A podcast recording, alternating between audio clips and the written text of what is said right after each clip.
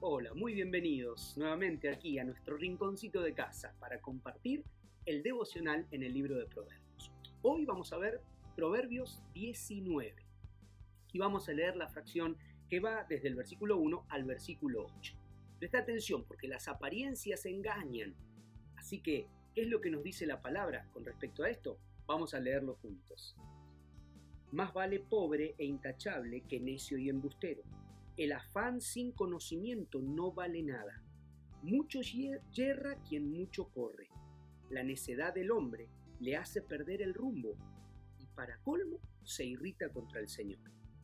Con las riquezas aumentan los amigos, pero al pobre hasta su amigo lo, lo abandona. El testigo falso no quedará sin castigo. El que esparce mentiras no saldrá bien librado. Muchos buscan congraciarse con los poderosos. Todos son amigos de quienes reparten regalos. Si al pobre los lo aborrecen sus parientes, con más razón lo evitan sus amigos. Aunque los busca suplicante, por ninguna parte los encuentra.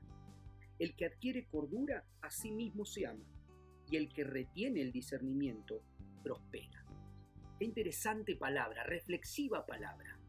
Hay una conductora muy famosa que acuña la frase esta. Como te ven, te tratan. Si te ven mal, te maltratan y si te ven bien, te contratan.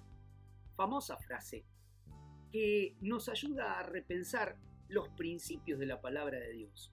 Porque realmente a muchas personas le importa más la apariencia. A muchas personas le interesa o se relaciona más por la apariencia. Y a muchos les importa su propia apariencia. Pero ¿qué es lo que le importa a Dios? La palabra de Dios dice que más vale pobre e intachable que rico y embustero, que necio, perdón, y embustero. Así es como nos ve Dios. Lo que Dios valora más en nosotros es nuestra esencia, es lo que nosotros somos. Así que hay que trabajar sobre el ser. Y qué bueno es dedicarnos, porque la palabra de Dios nos ayuda a que nuestro ser sea transformado con la intervención de Dios. Fíjate vos, el versículo 2 nos ayuda que, a pensar en esto. El afán sin conocimiento no vale nada. Mucho yerra quien mucho corre. El afán sin conocimiento. Buscar el buen conocimiento de Dios nos ayuda a no correr en vano. A trazar buenos planes de acción, como dice también su palabra. Y, y afirmarlo en él. No por lo que van a decir, no por generar una apariencia, sino buscar la esencia. El versículo 3 me encanta y te invito a tenerlo acuñado en tu, propia, en tu propio corazón. Porque escuchar que hay muchas personas que se equivocan por su propia necedad y encima se irritan contra Dios. Le echan la culpa a Dios por todo, pero no piensan en sus acciones, no piensan en que su proceder están ofendiendo a Dios y no que es culpa de Dios importante para reflexionar y poner en práctica esta palabra.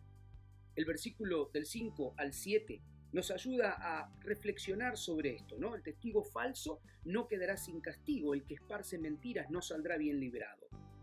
¿Sabías que el dinero y muchas veces el poder económico compran testigos?